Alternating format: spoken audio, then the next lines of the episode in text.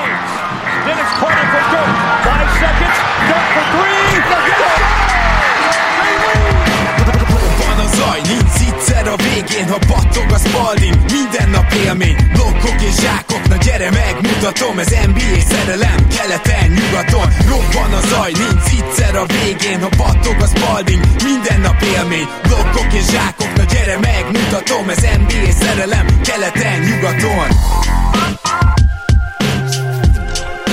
Éjjó! Szép jó napot kívánunk mindenkinek, ez itt a Rep City Keleten-nyugaton podcast, a mikrofonok mögött Zukály Zoltán és Rédai Gábor. Szia Zoli! Szia Gábor, sziasztok, örülök, hogy itt lehetek. Ma egy picit helyzetelemzünk, mert hogy még mindig van két szériánk, pedig uh, már volt annak némi veszélye, így utólag egyébként nem, de volt annak némi veszélye, hogy elbúcsúzunk ma a Clipperstől, és egy-két hírre uh, óvatosan rámegyünk. Először is, hogy emlékeztesselek titeket arra, de szerintem a visszajelzések alapján már nem is kell, mert sokan beszéltétek is, kommenteltetek, írtatok nekünk ezzel kapcsolatban, hogy ugye a sportkönyvek pont hu-n előrendelhető Phil Jackson könyve, úgyhogy erről akkor ne is essen több szó. Viszont uh, szeretném, hogyha egy picit megpróbálnánk a két szériát, mielőtt egyenként elemezzük, eldönteni, hogy hogy hol van inkább most szériánk szerinted, mert tulajdonképpen a Suns nem áll messze ugye a továbbjutástól, hiszen megvan a három győzelem, már csak egy kell, három-kettőre vezet, mégis azt gondolná az ember talán az elmúlt meccseken látottak alapján, és hát Trae Young sérülése, illetve amúgy is Bogdanovic sérülése miatt, hogy lehet, hogy nyugaton van inkább szériánk, és keleten ez már gyakorlatilag eldölt? De legvalószínűbb szerintem az, hogy Egyik, egyik helyen sincs, egyik konferenciában sincs igazán szériánk. Akkor lehetne szerintem kijelenteni, hogy van szériánk, hogyha kettő-kettőre szépít a Hawks, illetve nem szépít, kiegyenlít. A Suns pedig hatalmas előnyben van, tehát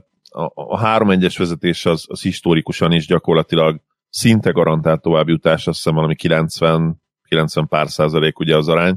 Pár híres három egyről történő fordításra emlékszünk, ugye a legújabb, legfrissebb az, az még mindig élénken az emlékezetünkben élő tizenhatos döntő, vagy ugye előtte a Warriors fordítása ugye három egyről az o ká cé ellen, de az igazság az, hogy, hogy nagyon-nagyon ritkán történik ez meg, és, és azt mondom, hogy ilyenkor nem is lehet nyilván úgy nézni, hogy most már három kettő, nyilván persze három kettő, de érted, mit mondok, tehát mm-hmm. attól, még, attól még három egyről kellene fordítani, és, és azt hiszem, hogy az arány egyébként, tehát amikor valaki egy-háromról érkezik bele egy hetedik mérkőzésbe, azt hiszem még rosszabb, mint a normál arány, amikor ugye úgy alakul ki, hogy valaki három kettőre vezet, és soha nincs olyan három egy a párharcba, kettő kettő után lesz három kettő. Ennek valószínűleg egyszerű oka van az, hogy nagyon-nagyon sokat kivesz az, hogy, hogy valaki kiegyenlítsen ugye egy-háromról, és a Clippers sem valami friss. Már egyébként nyilván egyik csapat sem, tehát erről beszéltünk a chaten, hogy... Hát kicsit térden járnak...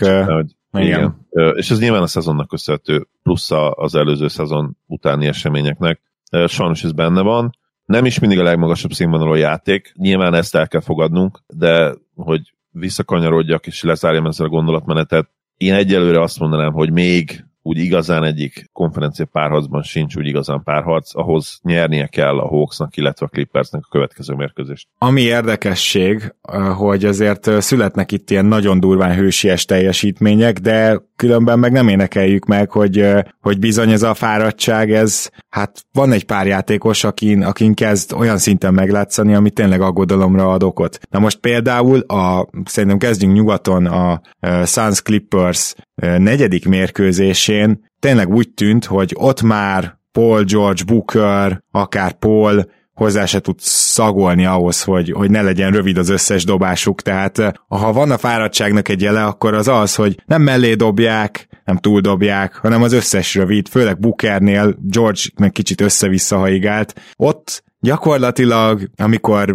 Reggie Jackson, meg Ayton, meg Zubac, meg ezek a játékosok szereznek sok pontot, ne csodálkozzunk rajta, hogyha az egész év legalacsonyabb összpont termése jön ki belőle, mert ezek a játékosok szuper kiegészítő játékosok, akiknek nem lenne szabad a egyetlen igazi hatásos pontszerzője lenni a csapatnak, vagy, vagy hogy nem lenne szabad, hogy ők cipeljék hátán a csapatukat, hogyha komolyan vehető támadásról beszélünk, de, de ez nem volt, és hihetetlen volt abban a meccsben az, hogy végigvezetett a Suns. És ez azért hihetetlen, mert ha kilátta az utolsó mondjuk másfél negyedet, az tudja, hogy gyakorlatilag végig egy ponttal vezetett a Suns kis túlzással. Hát hetvenegy hetvennél konkrétan felmerült az emberben, hogy most akkor ez lesz a végeredmény? Mert azt hiszem, hogy egy ilyen öt percig ez az eredmény nem változott. Úgyhogy az egy egészen elképesztő meccs volt, és ahhoz szerettem volna azt hozzárakni, hogy én ugye a, tényleg a, hát legalábbis püspöke vagyok a védekezés templomának, és nagyon-nagyon szeretem a jól védekező csapatokat, de ez már fájt. Nem védekeztek rosszul a csapatok, de ez valójában inkább egy olyan kilencvennyolc kilencvenhatos meccs volt, amit elképesztően rossz dobásokkal nyolcvannégy nyolcvannégyre nyert a Suns, hogyha ez így érthető. Tehát ez, ez azért már egy kicsit fájdalmas volt,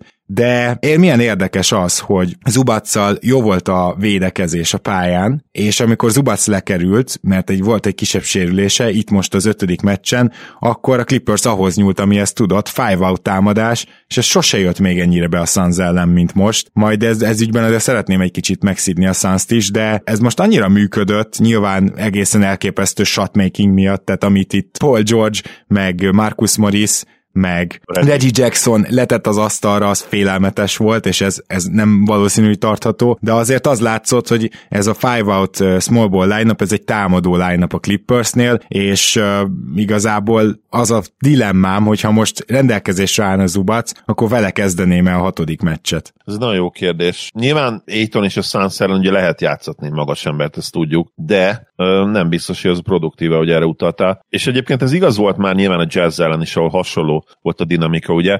Akkor működött igazán jól a Clippers, amikor five-out-ot tudtak játszani. A problémám ugye five-out-tal az az, hogy nagyon leegyszerűsítve be kell dobnod a, a tripláidat ahhoz, hogy működjön, és egy ilyen estén rohadt jól néz ki, viszont egy olyan estén, ahol meg nem megy annyira jól a dobás, akkor, akkor azért el tudod vele veszíteni a mérkőzést. És, és hozzáteszem, hogy egyébként, ha megnézik a, a Clippers statjait, és hogyha láttátok a meccset, akkor itt is volt egy olyan időszak, amikor alig bírtak triplából ugye betalálni, a végére sikerült valamennyire kikozmetikázni ezt az egyébként triplából, és hangsúlyozom, hogy triplából nem annyira jó dobóformát, mert így is harminchárom százaléka tíz per harminc végeztek, ami azért nem egy jó teljesítmény, és ennél konkrétan a Suns jobb volt, akik maguk sem dobtak egyébként jól ezzel a mérkőzésen kilenc per huszonhattal, és azt, hogyha néztétek megint csak a meccset, ide erre kell visszacsatolnom, akkor láthattátok, hogy itt azért bőven maradtak ki üres dobóhelyzetek, és, és itt is kijött a fáradtság, a rotációk nem voltak annyira erősek, a, a Clippersnek legalább volt szerintem egy öt-hat olyan wide open helyzete, amit, amit kihagyott csak Beverly, kettő teljesen üres saroktriplát, amire emlékszem, Cousins nyilván, őt mondjuk persze ott is hagyják, tehát nála mindig megnézi az ellenfél, hogy be tudja dobni éppen aznap a triplát. Neki is mind a két kísérlete, ha jól emlékszem, teljesen üres volt. Kenardnak is volt üres kihagyó dobóhelyzete, Batumnak az egyetlen tripla kísérlete az, az teljesen üres volt, és sarok tripla, hogyha nem csal az emlékezetem, szóval. Összességében, ha ránézzünk ugye az eredményjelzőre, száztizenhat pontot dobott a Clippers, de ezt elsősorban A, a hihetetlen festéken belüli játékának köszönheti most ezúttal. A, a Sunsnak az inside védekezése teljesen gyenge volt, teljesen halott Igen. volt az eleményen, és, és a midrange dobásoknál is, ahol persze megoldott jó pár nehezet is a Clippers, ezt hozzá kell tenni, de, de ez most ott dölt el érdekes módon, nem feltétlenül a tripla vonalon túl ez a mérkőzés. Kicsit ez ilyen old school volt abból a szempontból tényleg, hogy, hogy a midrange az az elmúlt években egyébként főleg egy ilyen elfeledett tudomány volt, de azt gondolom, hogy erre, az, erre a szezonra megint ugye kezdik visszahozni, és, és ez egy érdek, olyan érdekes módosítás lehet, ami egyébként advanced statok szempontjából matematikailag nem nagyon, nem nagyon egy olyan húz, húzás, ami, ami egyébként forradalmi, mert a matek ellene szól, viszont tudjuk azt, hogy a play-offban ez egy kicsit kimegy a, ez egy kicsit megy a kukába, és, és kidobjuk az ablakon ezt, mert... Igen? igen én, én azt ebben nem vagyok biztos, Zoli, hogy most, hogy most uh. így, hogy a védekezések megváltoznak, nincs elég üres midrange-ed ahhoz, hogy a matek mellette szóljon? Hát na, nagyon, nagyon, szerintem a matek nagyon szigorú itt, mert uh, azt hiszem bőven ötven százalék felett kellene dobnod ezeket, ami, ami nagyon nehéz. Csak hogy nem, nem dobod negyven százalékkal a triplákat a playoffban. Én itt pont a, egyébként pont a, a mellett vagyok, hogy itt, most függetlenül, hogy a matek stimmel-e vagy nem, ezt majd uh, talán uh, valaki kiszámolja nekünk. Én itt azt mondom, hogy itt, itt tényleg az advanced statok nem biztos, hogy igazak, mert triplákat is a play-offban sokszor azzal tudsz kreálni, hogyha igenis van egy embered, aki ezeket a midrange dobásokat be tudja dobni, mm. és, és akit, akit duplázni kell. Mert ha nincs senki, és ez a kulcs egyébként a mai modern kosárlabdában, milyen embereid vannak, akiket duplázni kell, mert a play-offban ez nagyon-nagyon kijön, és a másik pedig, hogy felértékelődik a secondary ball handler szerepe, szerepe is,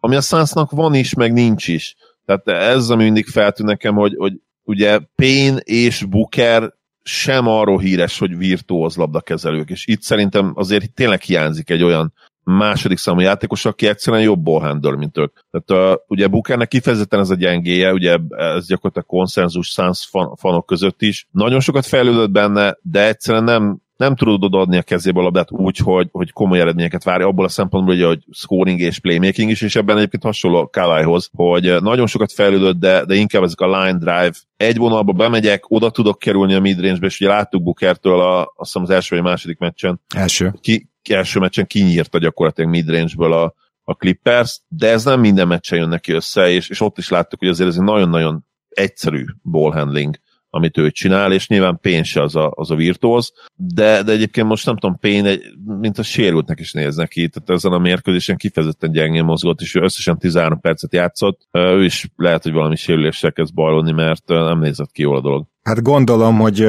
hogy az a sérülése, ami miatt ki is ült egy meccset, az nem volt még igen. messze, tehát hogy lehet, hogy azt még érzi. Én, még akkor én is a Sunsra reflektálnék, több dolog van. Az egyik az, hogy azért ők zóna ellen most egyáltalán, mintha nem készültek volna arra, hogy esetleg zónázhat is a Clippers, egyáltalán nem támadtak jól, erre pedig minden eszközük megvan. A másik, amit akarok mondani, hogy Chris Paul nagyon nehéz megítélni csak a dobó százaléka alapján, és nem szeretném éppen ezért, mert hogy tudom azt, hogy mennyi mindent hozzátesz, akár védekezésben, támadás irányításában is, illetve az asszisztjaival, de azért van egy dobószázalék, van egy té es mondjuk úgy, ami alá nem lenne szabad bemenni, hogy ne ártsa csapatodnak, és Chris Paul mióta visszajött ebbe a szériába, határán egyensúlyoz annak, hogy ártson a csapatának, és neki, hogy is mondjam, csak vissza kell jönni a ritmusba, amit én nem kétlek, hogy megtörténik majd, úgyhogy még, még van rá két meccse, úgymond, szerintem ez kulcsfontosságú lesz, azért, mert a Suns ennél tud jobban támadni, csak nem, ahogy te is mondtad, nem Bookerrel. Bookernél pedig azt is tegyük hozzá gyorsan, hogy kicsit a Tunnel Vision visszajött, tehát azért Booker nem véletlenül átlagolt akár hat-hét asszisztot az elmúlt években. Azért történt, mert ahogy mondtad, a saját helyzeteiből, amikor már rá kellett duplázni, amikor előnyt tudott szerezni, akkor abból azért nagyon szépen megtanult kipasszolni. Na most nyilván egy pont egy small ball line-up ellen nehezebb e, ilyen kipasszokat megcsinálni, de ettől függetlenül Bookernek szerintem, ha megy, ha nem megy, és mostanában inkább nem megy neki a dobás. Nem szabad ezt túlerőltetnie mindenáron leszegett fejjel, hanem azért legyen már ott a gondolataiban az, hogy esetleg passzolok, mert most nagyon nincs, most tényleg azon megpróbálja, hogyha visszaverik, akkor, akkor nézeget ki, kinek passzoljam ki, és ott áll. Ez a Booker nem az a Booker, akit eddig a playoffban láttunk, de én úgy gondolom, hogy ő, ő hullafáradt. Uh, és... Igen, és egyébként most itt közbevághatok, hogy kifejezetten hatékony meccse volt, tehát ő volt gyakorlatilag az egyetlen, leszámítva nyilván a kiegészítőket, még ugye Cam Johnson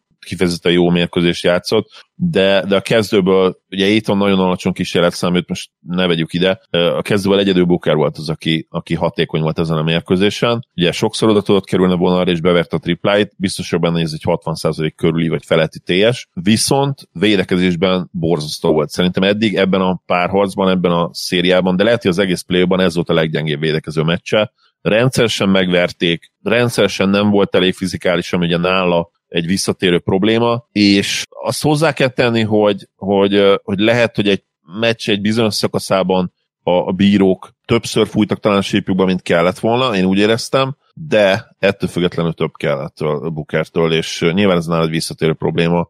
Igen, fel, fel érdekes, érdekes egy kicsit az nem, hogy mondjuk a Booker-féle több kell, az nem feltétlenül az, hogy dobjon negyvenet, hanem hogy tanulja már Abszolút. Meg a játék ritmusát, és néha háttérbe is húzódna, lehet, hogy azzal is többet érne el. Abszolút, jobb all-around meccs kell tőle, és, és egyébként itt, itt meg nem éreztem azt mindig, hogy, hogy, hogy a legjobb dobóhelyzetei voltak, ugye Paulnak, Crowdernek, ők ketten együtt ugye nulla per tíz triplából, és kicsit ilyen szenvedős volt időnként, nem ment úgy a labda körbe, mint ahogy szokott egyébként a Sunsnál, és ez elsősorban valószínűleg az ő Devin Booker fel, nem, nem feladata, mert de az ő sara, úgymond mm-hmm. ebben a ja, abszolút. E- ezen, a, ezen a specifikus mérkőzésen nyilván egyébként nem... Neki állt, ment, egy-egyezett, nem nézte meg azt egyáltalán Chris Paul miért van akkor a pályán, ugye, és azért azt is tovább folytatva a kifáradt hát mantrámat, hogy Bridgesnek és főleg Crowdernek rossz meccse volt védekezésben. Na, ilyen se nagyon volt még a playoffban, a Bridgesnek abszolút szerintem a szezonban se,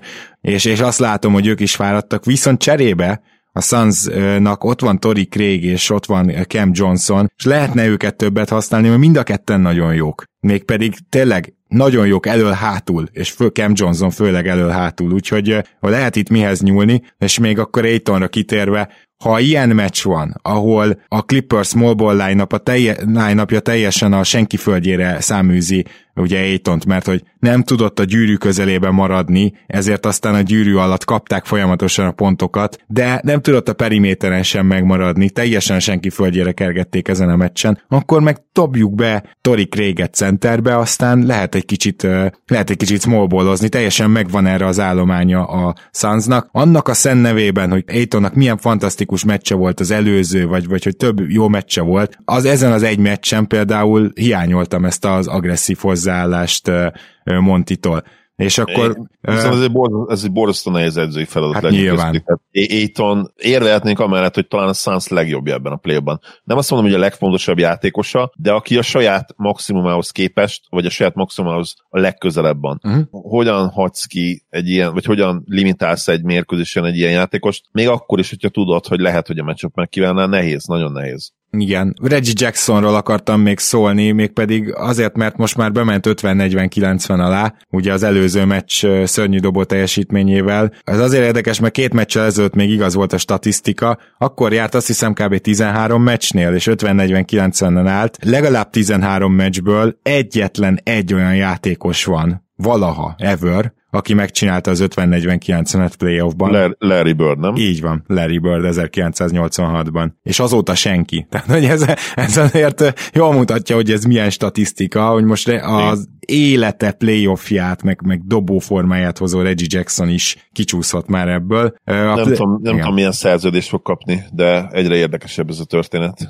Bizony. Hát figyelj, itt azért most már lassan a, a szerintem, tehát a full em el á az, az, az a minimum kezd lenni, nem? Az most olyan kilenc millió. Lehet, nem tudom, ugye meg, meglehetősen széles skálán mozogtak a vélemények az admin chaten belül. Volt, aki azt mondta, hogy full em el á. Én ugye mindig egy kicsit bátrabb vagyok a szerződésekkel, és szoktam időnként ökörséget mondani, ami a, az értéket illeti. Nem olvasom úgymond jól a piacot, de, de szerintem akár több is benne lehet ebben jelen pillanatban. Nyilván, hogy ha végigmenne valahogy a Clippers megfordítani ezt a párharcot, döntőbe jutni, és ott is nagyon jól játszik, az, az végképp teljesen más stratoszférába emelné őt, ami, ami a következő fizetését illeti. Nem tudom, tényleg nagyon nehéz most belőni, de de a full emelét én is most egy, egy abszolút realitásnak gondolom ebben a pillanatban. Tudom, hogy ez nem azt jelenti, hogy akkor innentől a Clippers az esélyesebb, de stratégiailag szerinted megfordította a Clippers a párharcot?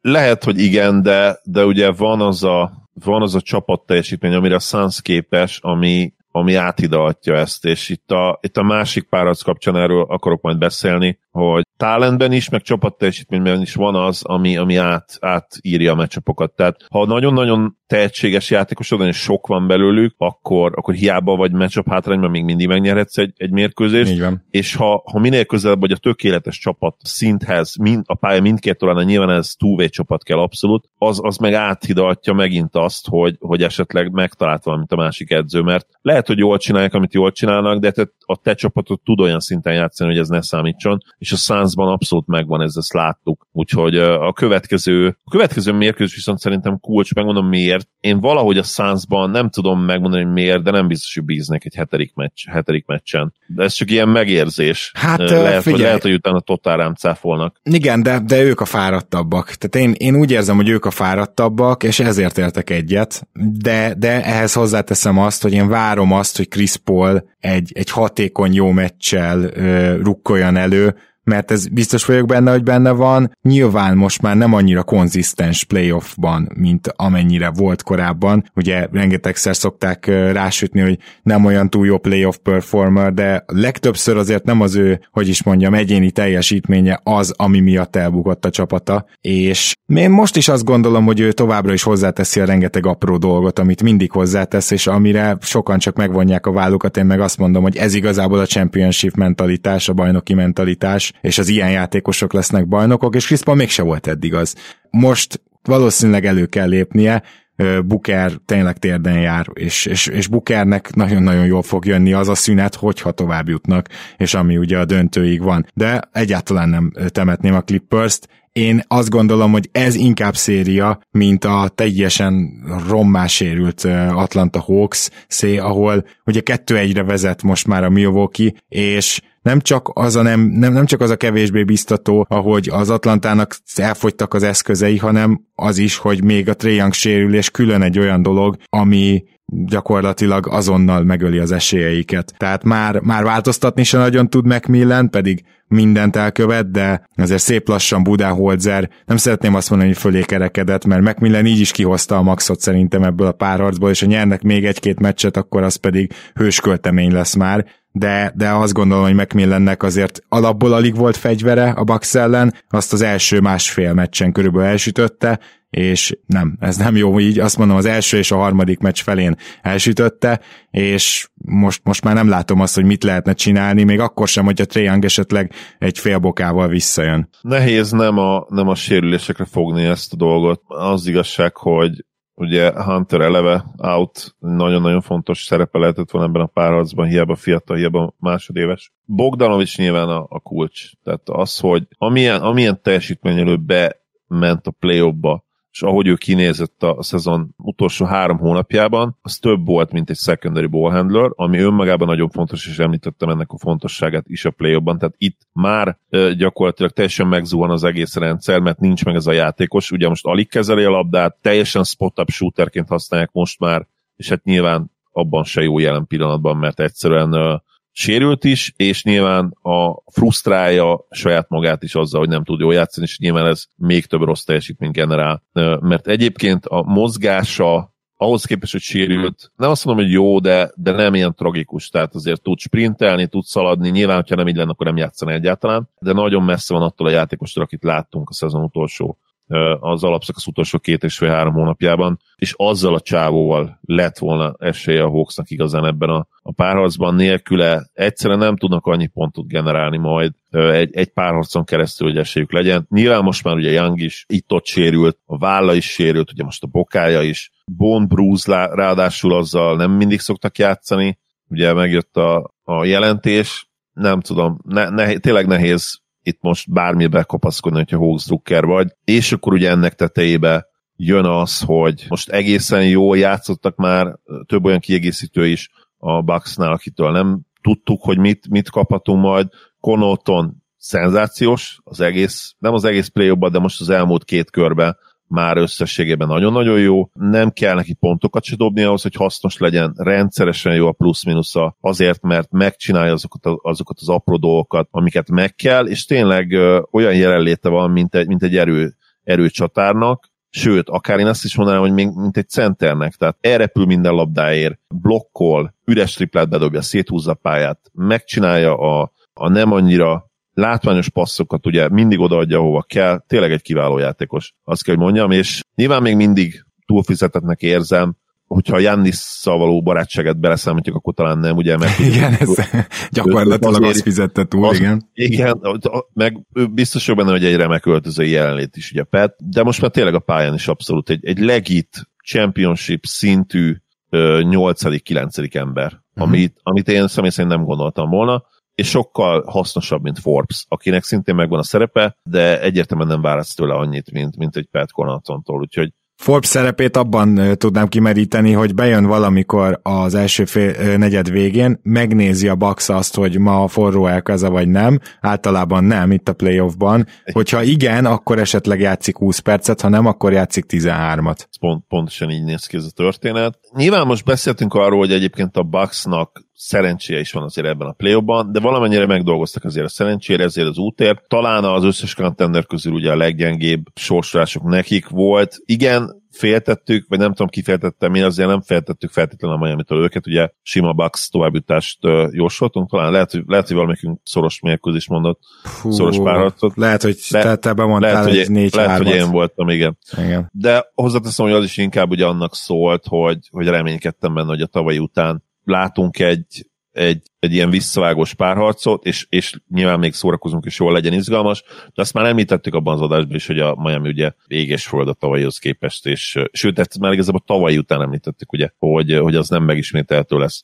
A Bucks rosterén jelen pillanatban olyan kombinációja van, ugye a tapasztalatnak és a teljesítménynek, amit szerintem nehéz innen megverni, megállítani, esetleg egy, egy Suns ellen döntőbe, ahol, ahol egy olyan csapat ellen játszhatnak, amelyik csapatként talán még jobb, mint ők, ott érzik erre esélyt, de innen nálam ők az esélyesek abszolút a Sunssal szemben is, látva azt, hogy a Suns tényleg mennyire el van fáradva, a Hawks pedig nem tudom, hogy miben nyúlhat, tényleg esélytelennek tűnnek innen az igazság. Valami csoda kéne Bogdanovictól, vagy, vagy két-három olyan hőerter meccs, aki, ami, amit, amit lehozott az előző körben, akkor esetleg még itt lehet szoros, de egyébként már szerintem ez négy-egy, nagyon négy-egy gyanús. Nekem is, és hát sajnos hülyen, tehát most azért nem Seth Curry fogja, hanem, hanem olyan, olyan védőket pakolhatsz el, ami jól esik gyakorlatilag. Budenholzer balfasságaiban folyamatosan lehet bízni, ugye volt valaki, már nem emlékszem ki, aki beírta a csoportba, hogy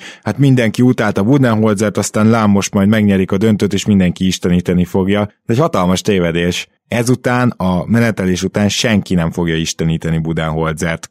Kategorikusan kijelentem most. Talán lehet, hogy Stephen A Smith szintű elemzőkből ezt kinézhetjük, de, de miért? Miért tennénk? Budenholzernek sokkal kevesebb köze van eddig ehhez a lehetséges bajnoki runhoz, mint valaha, amit láttam egyzőtől. Tehát, hogy lehet, lehet azt mondom, hogy ilyen rossz egyzővel még nem is biztos, hogy, hogy nyertek bajnokságot, de van ilyen, láttunk már hasonlót, és nem úgy rossz egyző Budenholzer, hogyha most tényleg csak az alapszakaszt néznénk, és hogy milyen rendszert épít oda, abban körülbelül top öt. Tehát neki megvannak a nagyon erős oldalai, de nem véletlenül írták át a Wikipédia bejegyzését, hogy Milwaukee Bucks regular season coach. Így a Wikipédián ezt így sikerült valakinek átírnia. Playoffban viszont a rosszabb egyzők közé tartozik, úgy értem, hogy a top tíznek a környékén sincs, és attól, hogyha most bajnokok lesznek, ha csak hirtelen nem látok valami fantasztikus szériát tőle. Ez egyébként már egy közepesebb, ez az Atlanta elleni, csak hát itt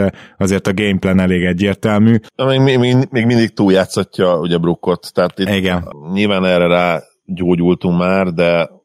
És ami de érdekes még, hogy, hogy például az látszott, hogy amikor végre Giannis centerbe játszatja, akkor még Capela sem bír pályán maradni. Tehát konkrétan é. Nate McMillan kapja lefelé szépen Capelát, John Collins-al centerbe, mennek a small ball felé ők is. Tehát, és, és ennek ellenére túljátszatja Brookot. Bobby Portis nagyon érdekes, mert úgy nem, nem tudunk más mondani, a szép, szép jó támadó meccsei mellé sem tudjuk azt mondani, hogy, hogy, hogy olyan hatalmas plusz a pályán. Azt hozzáteszem, hogy legalább ennyit m- már megcsináltak az előző meccs második fél idejére, hogy jól van Bobby, akkor légy szíves, váltsál inkább, mert hogy ne, ne védekezzen már ő ilyen hagyományos pick and roll védekezést, mert, mert az tényleg akkora tragédia, és egyébként szerintem Portisnak ez lehet az útja védekezésben, mert lehet, hogy buta ahhoz, hogy a pick and roll védekezést jól átlássa, de egyébként lábon nem olyan szörnyen lassú. Meg megvan a magassága, olyan. Ott tud maradni valaki előtt, akkor switcheljetek vele, én totál ezt csinálnám, úgyhogy ja, apró módosítások voltak tehát Budenholzer részéről, csak, csak ez nem menti meg ezt az egyébként inkább részéről szerencsés playoff rant. Az is logikus a switching, mert nyilván a, a, hogyha megnézed a keretet, akkor talán a, a Bucks kerete a, a leginkább switchable keret az egész ligában, tehát tele van ilyen nyakigláb játékosokkal, ugye nem csak Giannis említettem, vagy ugye Middletont is, akinek szintén egy brutál wingspanje van, és nem lassú azért, tehát nyilván Holiday a gárdok között tényleg az, aki egytől négyig bárki ellen tud védekezni, és, és egyébként pont az említett ugye Connaughton is, aki ugye eredetileg shooting guard, de hát ő, ő tényleg ilyen, ilyen poszt nélküli játékosnak mondanám őt is, hogy, hogy egytől négyig simán el tudom képzelni, bárhogy nyilván most védekezésről beszélek, nem azt mondom, adjuk a kezébe a labdát irányítóként, tehát tényleg ő abszolút, abszolút nekem ilyen üdes színfoltja ennek a párharcnak, és a, tényleg ez a, ez a nem megénekelt hőse lehet ennek a, ennek a szériának, aki, aki statisztikailag tényleg nulla, ha megnézed a boxscore, de, nem, de rájössz, hogy nem véletlenül játszik harminc plusz perceket időnként. Most ugye éppen harminc percet volt a pályán az előző meccsen, nagyon kíváncsi vagyok, hogy hogy használják őt majd. ő, ő egy érdekes matchup. Ez az, hogy nem hátrány, hanem matchup előny is lehet akár bizonyos szériákban majd innentől. Hát igen, mondjuk annyira szűk a padja egyébként a Bucksnak, hogy nem hiszem, hogy Connaughton nevezhetjük a padon matchup előnynek, hanem azt, hogy egyszerűen kénytelenek legalább egy, de inkább kettő sztárjukat fennhagyni a, a paddal együtt is, tehát ez, ez biztosan benne van. A, amit itt szeretnék elmondani, hogy ezeket a meccseket kicsit most már ilyen műkedvelői hozzáállással fogom nézni, tehát tökre tetszik például az, hogy Gallinari, aki hát most már, most már vannak védekezésben kihívásai ebbe a szériába, és akkor még finoman fogalmaztam, de néha befűzi azért az oktatófilmet, és teljesen hagyományos, nem tudom, megfordulós jumperekkel, post-move-okkal szépen bárki ellen pontot szerez gyakorlatilag, még Giannis ellen is. Tetszik ezt nézni, tök jó, ezzel nyilvánvalóan nem fog nyerni meccset az Atlanta. De tipikusan olyan dobások ezek egyébként, jaj, ne, ne, ne, oké, bement, de igen, ne csinálja többet. Igen, hát azt, azt tudom mondani, hogy, hogy van a Hawksban sok olyan játékos, például John Collins teljesítményét már te is dicsérted, szinte folyamatosan próbál minél többet kihozni magában elő-hátul, akik miatt nagyon-nagyon lehet szeretni ezt a Hawks-t. Most Trae Youngot mindenkinek a képzeletére bízom, hogy beletartozik-e ezek közé a játékosok közé, vagy nem. És nyilván ő, a, ő ennek a csapatnak a vezére. Onnantól, hogy ő fél lábon van, vagy egyáltalán nincs, onnantól reszeltek az Atlantának, így is, úgy is egyébként valószínűleg a Bucks nyerte volna ezt a szériát, tehát ne legyenek illúzióink, de, de igazából emiatt a párjátékos miatt nagyon szívesen nézek, és úgy belül tudok nekik drukkolni is, annak ellenére, hogy tisztában van vele az agyam, hogy hát ez, ez a széria, ez valószínűleg elment. Jó esély van rá. Remélem, hogy ránk száfol a, a Hawks, mert, mert tényleg jó lenne még egy, még egy ilyen futás tőlük, de, de nem néz ki jól ebbe a pillanatban a dolog. Á, meg mit tud szegény McMillan kitalálni? Én egy Á. dolgot talán, én, én Okongwut biztos többet használnám. Tehát uh, rohadt jól néz ki igazából. Nem csak Giannis ellen, amit meg is jósoltunk, hanem egyáltalán bárhol jól néz ki szerintem védekezésben. Fantasztikusan, támadásban pedig uh, az ő nagyon mozgékonysága lehet az az egyetlen, ami gondot okozhat uh, Lopezéknek. Már a palánk alatt értem, mert nyilván nem, nem a, a triplából, meg a periméteren. Abszolút, abszolút. Azért lenne egyébként jó egy, egy Bucks-Suns döntő, mert nyilván attól a párasztól kaphatnánk meg esetleg a legmagasabb színvonalat, én azt gondolom. Mondjuk a Clippers is érdekes lenne a Bucks ellen egyébként ugye ezzel a five-out játékkal, ha, mert ha ott sem hajlandó ugye kirakni, vagy kevésbé használni ugye Brookot és Portiszt, bád, akkor tényleg végleg, végleg leíratjuk őt. Bár lehet, hogy már most is ez vagyunk közel. Hallod? Egy Clippers-Bucks uh, meccsen, az első meccset kinyeri, tehát ezt mind a ketten elvesztik, vagy az mi fog történni, mert ugye igen, se Lou, se Bud nem tud az első meccsre egyszerűen egy normális gameplannel előállni, tehát ez eddig a playoffban még nem sikerült egyiknek sem. Meg, meg kéne egyezni egy best of three-be, és akkor a kevesebb mérkőzés, és az egy elsőt azt úgy uh, szimulációba lejátszek. Ha, igen, igen, igen. Meglátjuk, hogy, hogy ez uh, hogy fog alakulni. Na, de átbeszéltük ezt a két párharcot, bár az Atlanta pár harcról annyira specifikusan sajnos nincs miről, hát reméljük, hogy ez majd megváltozik, és akkor természetesen ö, reagálunk. Ö, gyorsan a Jason Kidd kinevezést csak úgy megemlítettük, ö, ö, de hát ugye Rick Carlisle közben meg Indiánába lett kinevezve, és tudom, hogy kicsit demagóg a kérdés olyan szempontból, hogy az összes hallgató és te is tudod a saját válaszodat, melyik franchise járt jobban? Nyilván a Pacers, és hozzáteszem egyébként, hogy a Pacers kerete fényévekkel jobb, tehát hogyha a kettőtől tizenötig nézzük, nyilván nem lepne meg, hogyha, hogyha Carlisle egy, egy mélyebb playoff futás is kihozna belőlük jövőre, nyilván ez az kell, hogy, hogy, hogy egészséges legyen az a bagázs, amire hát ott nagyon-nagyon nincsen garancia, mert még az a Szabonis is, akit ebből a szempontból konzisztensnek tartottunk eddig, az elmúlt másfél évben mutatott olyan dolgokat, ugye ez a talpgyulladás, az nagyon-nagyon scary, ijesztő egy, egy magas embernél. Ja, a talpfasz sérülés, igen. Ta, igen, és ugye hát Warren most már tényleg nem tud egészséges maradni az elmúlt időszakban, pedig ő nagyon-nagyon kéne ebben a Pacersben, úgyhogy a sötét ló a Pacers jövőre, de, de abból elég minőségi fajta szerintem. Igen, igen, és a Jason Kidd-del kapcsolatos dolgaikat elmondtuk, az lesz az érdekes, hogy ugye Jason Kidd egyzőként arról volt híres, hogy ilyen nagyon extrém, nagyon out of the box akar lenni, csak nem úgy sikerült neki, mint Nick Nurse-nek, fogalmazunk így. Igen. És, és hogy, hogy, hogy kitalálja valamit, ami esetleg működik is. Viszont mit, mi nem tudjuk, mit várjunk pontosan Chauncey Billups-tól, ő pedig a Portland Trailblazers kispadján kötött ki. Szerintem Billups nagyon jó lesz egyébként, de nyilván ezzel a kerettel nem fog tudni csodát tenni, tehát ott át kell alakítani egyszerűen, mert ennyi van V-játékosra, nem lehet semmit Igen. csinálni modern en bé á-ben. Igen, tehát akkor ne is nagyon várjunk el tőle mondjuk csodát, hogyha itt nem lesz keretátalakítás is, de állítólag lehet, hogy lesz. Kell egy olyan játékos, és McCallum helyett értelemszerűen, aki, aki legit free and D, és, és nagyobb uh, tereket lehet rápakolni. Én a mai napig nem értem igazából ezt a Trent Junior cselét, uh-huh. és, és ő lehetett volna egyébként ez egy ilyen játékos. Hát igen, csak lehet, hogy ahhoz nem volt türelme a, a franchise-nak. Hát jó, igen, az lehetséges, mert ugye nem annyira illet bele a timeline-ba, de uh-huh. nem tudom. Esetleg Simon Szél és Collins Szél bármi értéket, mondjuk egy McCallum, McCallum csomaggal összerakva, még egy első pikket hozzáraksz, mit lehet ezért kapni szerinted? Hát én nem is tudom, hogy adhatnak első pikket, vagy csak talán ilyen huszonnyolcast, mert ugye két évenként előre elcserélték már a, a pikjeiket. Igen, nagyon sokat elcseréltek, úgyhogy igen, hát ha nem, akkor az, az jogot esetleg. Nagyon, nagyon karcsú, mert igen. Collins értéke jelen pillanatban nagyon alacsony lehet, Simon C. alapban nem olyan magas valószínűleg, uh-huh. McCallum meg McCallum, tehát nem nagyon tudod belülni, hogy ő most valamennyire még talán pozitív érték, de nem hiszem, hogy sokat kapnál érte. Tehát egy olyan csere, mint például, amit a Nuggets meghúzott Gordon, és szerintem nem nagyon, össze, egy ilyen, nem nagyon fog összejönni egy ilyen csomaggal. Nehéz és necces. Minden esetre McCallumban azért még lehetnek olyan hát gé em-ek, akik belelátják azt a hiányzó scoring embert, aki, akiről úgy vélik, hogy hiányzik, de hát azért McCallum is rendesen csapdajátékos, ezt nem is nagyon, kell, nagyon. Nem, nem is kell részleteznünk.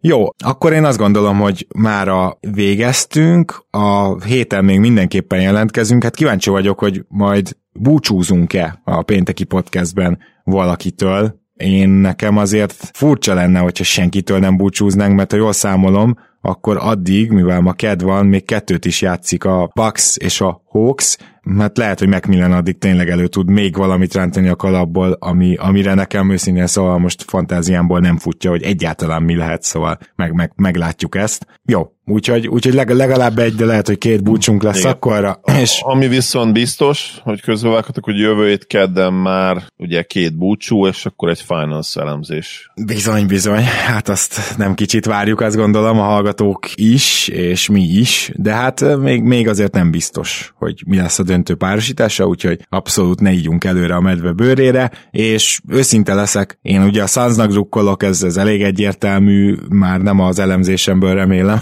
hanem, hanem abból, hogy ezt többször mondtam nektek, de nagyon-nagyon szimpatikus az, Igen. ahogy a Clippers mindenhez hozzányúl, amihez hozzá lehet nyúlni, és igazán megmutatják, hogy milyen mély two-way csapatuk van. Ezt tudtuk eddig is, csak ennyire sose látszott még, úgyhogy ezért mindenképpen meg kell őket dicsérnem, és most abszolút szimpatikus csapat számomra. Igen. Még lesz egyébként valószínűleg egy nagyon jó meccs ezen a héten, ami nem en bé á. Ugye a Litvánia, Szlovénia döntő jó eséllyel vasárnap az olimpiáért. Ugye a litvánok hazai pályán egy mélyebb csapattal, de ugye a, a túloldalon Luka Doncic lesz. Úgyhogy remélem, hogy összejön, mert ha minden igaz, még nem száz százalék, de hát bajjuk be, erre van a legnagyobb esély. Ha összejön vasárnapra, akkor azt is azért nézzétek meg mindenképpen, mert tényleg nagyon érdekes csatának ígérkezik. Zoli, akkor jövünk ezen a héten még. Így is van. Örülök, hogy itt lettem. Szia Gábor, sziasztok! Kedves hallgatók, köszi szépen, hogy velünk tartotok, hogy támogattok minket Patreonon. Hamarosan egyébként sorsolás. Újra meszt sorsolunk ki,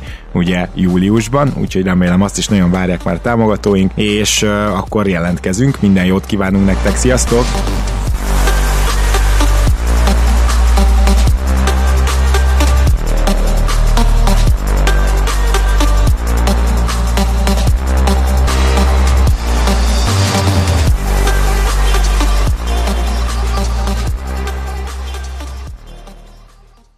Ha más podcastekre is kíváncsi vagy, hallgasd meg a Béton műsor ajánlóját. El tudod képzelni, hogy a podcastet, amit éppen most hallgattál, fél év múlva már a mesterséges intelligencia generálja? Mi sem. De ha érdekel, eljött-e már a gépek lázadása. Hallgass bele az Embertelen Podcastbe. Orsós Lajos vagyok, a műsor házigazdája. Egyelőre még élőben. Egyelőre. Fedezzük fel együtt, hogyan ismerkedik, randizik, mesél és vitatkozik Betty és Péter. Két teljesen mesterséges intelligencia. Lajos, a podcast címét mond még egyszer, léci. Oké. Okay. Embertelen Podcast. Ez a műsor a Béton közösség tagja.